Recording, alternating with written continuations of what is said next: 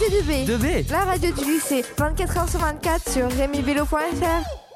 Vous êtes bien sur Radio 2B. Et maintenant, place à une émission sur l'histoire de la radio par Elodie, Carla Camille, et Romane. On vous laisse la parole, les filles. Bonjour à tous, aujourd'hui nous allons parler de l'histoire de la radio. La radio est un fabuleux média sonore, elle est d'une forte puissance, puisqu'elle rejoint un bon nombre de personnes et chacune d'elles éprouve le sentiment d'être en lien direct et unique avec la voix de la radio. C'est comme un rapport intime et convivial qui se crée entre la radio et son auditoire. De plus, elle est accessible partout et à tout moment. La Terre entière est reliée grâce à la radio. Nous allons donc chercher quel a eu l'impact de la radio dans le passé et quel est son enjeu à présent. Lors de la première partie, nous observerons la création et ses techniques. Dans la deuxième partie, nous verrons la radio, une entrée en tension et liberté à travers le monde. Puis lors de la dernière partie, nous regarderons l'arrivée d'Internet qui crée donc une bascule pour la place de la radio dans les médias. Quels sont donc les premiers pas de la création de la radio? Tout d'abord, la radio est apparue à la fin du 19e siècle. Nous allons l'évoquer jusque dans les années 1920, puis en 1939. Son parcours historique est vaste. Elle lui a été créée par différentes personnes telles que Heinrich Hertz, un ingénieur et un physicien d'origine allemande. Il parvient en 1880 au magnétique en 1886. Ainsi que le français Édouard Branly qui lui a réussi à utiliser les ondes pour transporter la voix en 1890. Puis il a réussi à créer le radioconducteur qui va permettre d'intercepter les ondes suivi de Alexandre Popov, originaire de Russie, qui a inventé les antennes en 1895, qui a considérablement amélioré les émissions. Enfin, Guglielmo Macroni a rassemblé diverses inventions pour fabriquer la toute première radio qui va transmettre les informations en code Morse, mais plutôt en code Morse. Il utilise les ondes hertziennes en 1896. Cela va permettre de lancer la société Macroni qui diffuse dans tous les continents.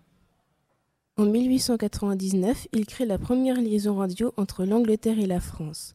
Dans les années 1901, la première liaison radio transatlantique est créée entre la France et l'Amérique. D'ailleurs, saviez-vous que la Tour Eiffel a joué un rôle important dans l'histoire de la radio?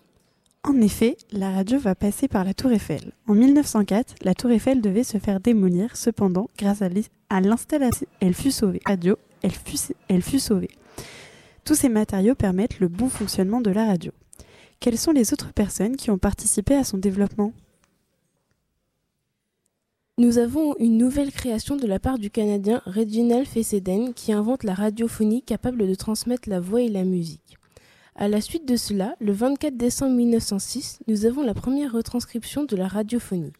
En 1907, l'américain Lee Forrest invente la première lampe amplificatrice à cathode chaude le départ de toute l'industrie radioélectronique. Dans les années 1914, euh, en Belgique, il y a la création de la TSF, qui est l'ancêtre de la radiodiffusion. Elle permet d'écrire à distance.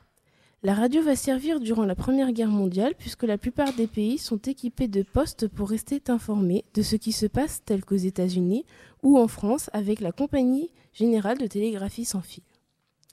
Et quel, est le contexte historique lors des débuts de la radio? Il faut attendre la période de l'entre-deux-guerres pour assister à la naissance de la radio comme un média à destination du grand public.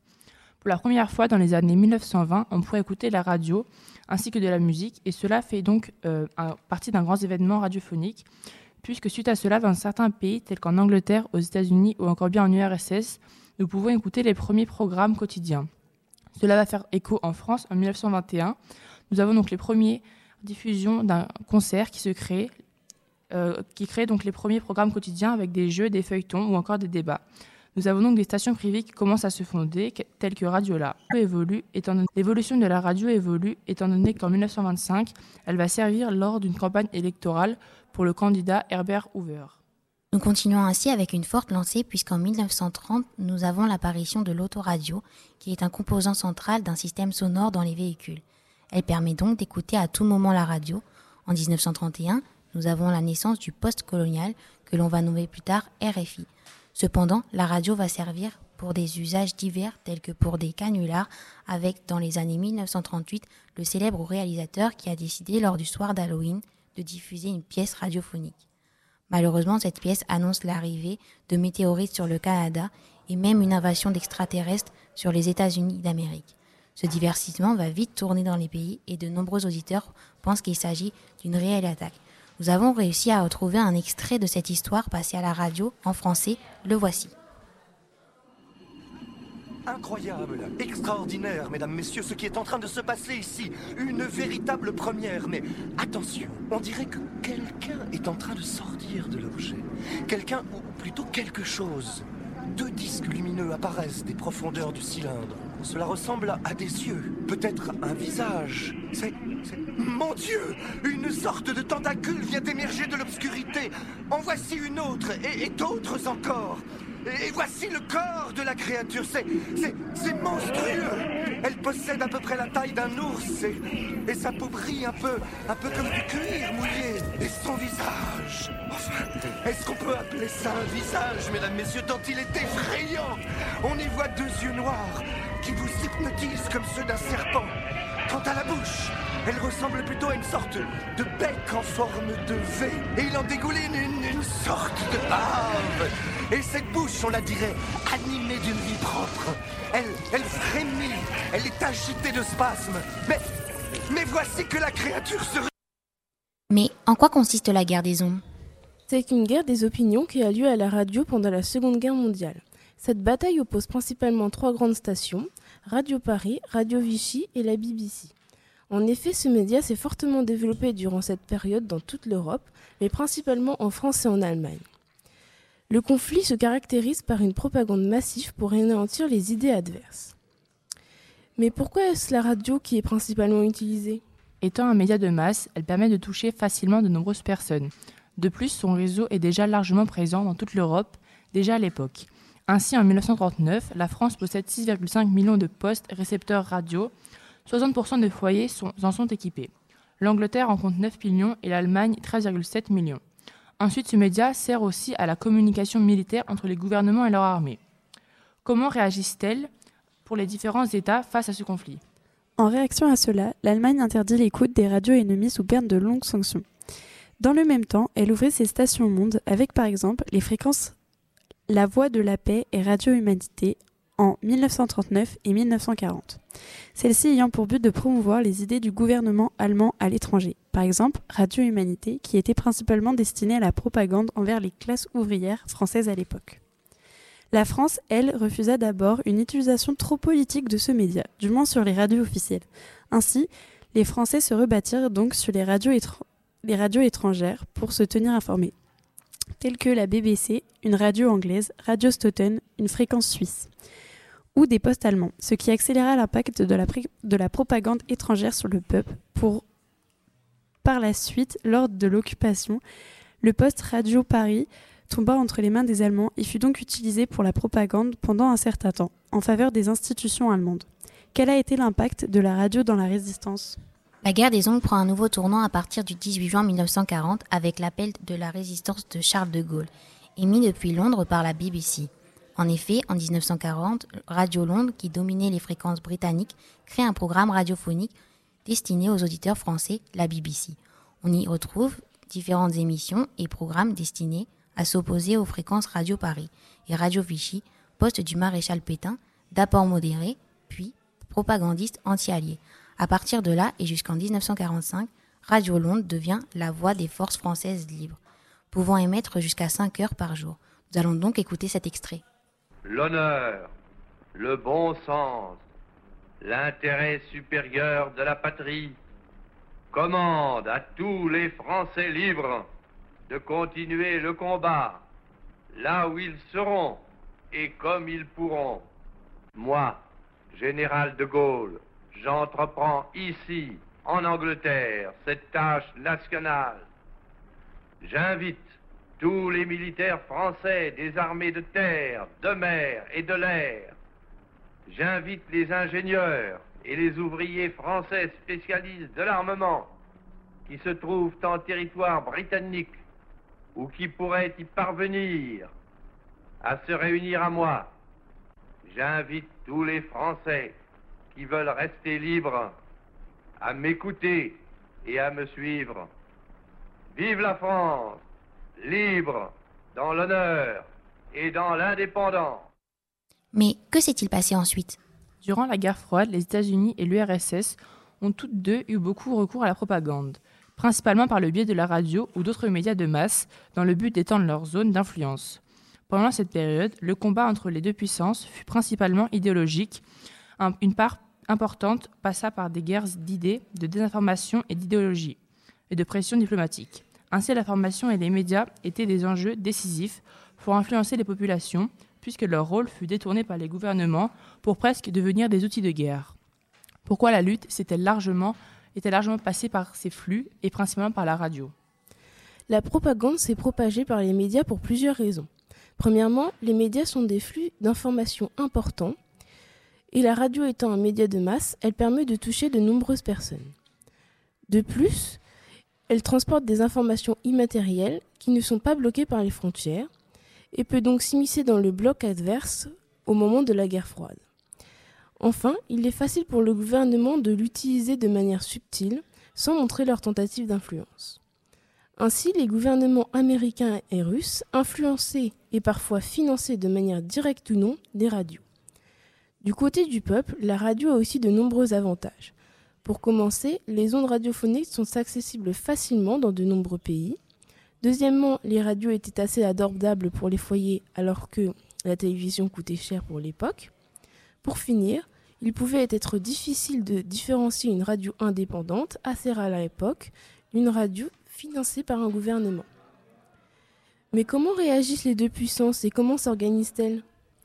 Durant la guerre froide, l'URSS a rapidement développé des moyens d'information financés par le gouvernement, comme les stations Radio Paix et Progrès, ainsi que l'agence télégraphique d'information de Russie. La puissance russe avait aussi une antenne internationale, Radio Moscou.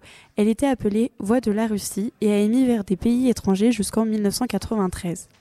Aux États-Unis, l'État créa en 1942 une station de radio internationale officielle nommée The Voice of America.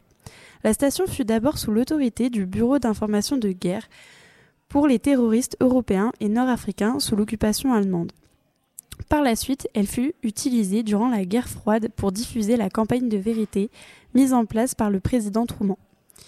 En 1951, elle diffusait en 45 langues, particulièrement vers l'Europe de l'Est. On estime qu'elle touchait environ 100 millions d'auditeurs.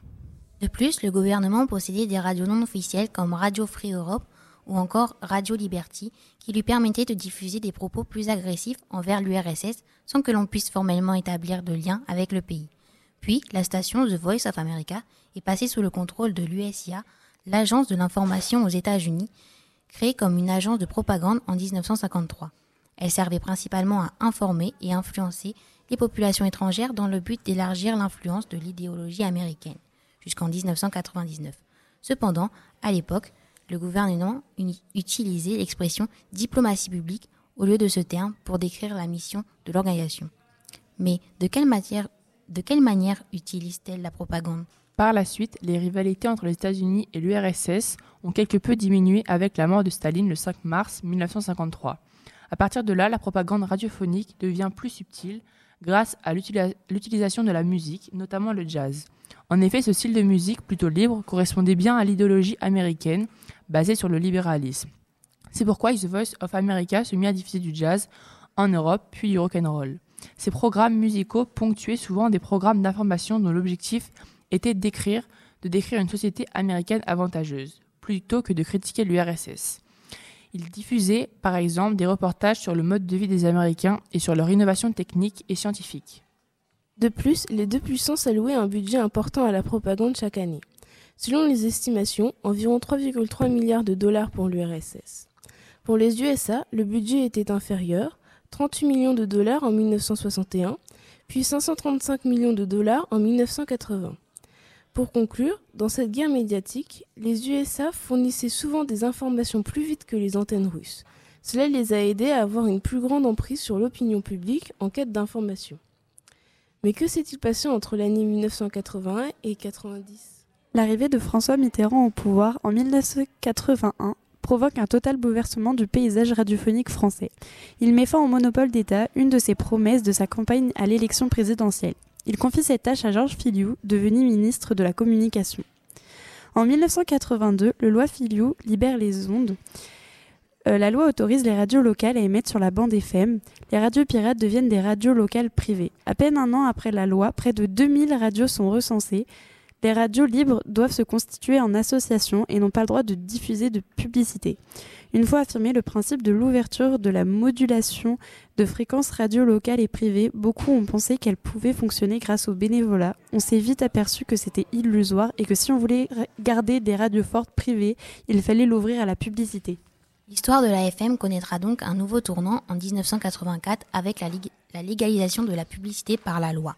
Les radios pourront désormais choisir entre deux statuts, devenir associatives et recevoir des subventions de l'État, ou être commerciable et vivre de la publicité. Les effets de l'arrivée en force de l'argent se sont aussitôt fait sentir. L'évolution de la radio se poursuit dans la moitié des années 80 à 90 avec des avancées comme mémorisation et affichage digital des stations. Elles sont complétées par la radio numérique ou par satellite. Les filles, euh, c'était une émission fort intéressante. Ah, pardon, je pensais que vous avez fini. Comment je la... continuer. Comment la radio est-elle mise à l'épreuve depuis les années 90 et quelles sont ses innovations? Depuis les années 90, le média radiophonique est bouleversé par l'arrivée d'Internet. La radio doit alors s'adapter afin de garder ses auditeurs.